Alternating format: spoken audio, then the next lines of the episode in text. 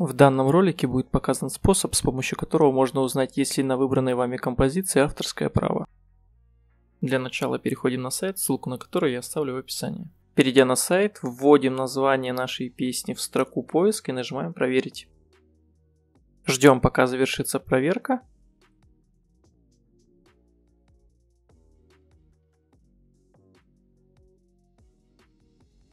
И по ее окончанию можем понять, находится ли песня под авторским правом, можем узнать, кто ее исполнитель. Также мы можем ее скопировать для вставки в описании на YouTube.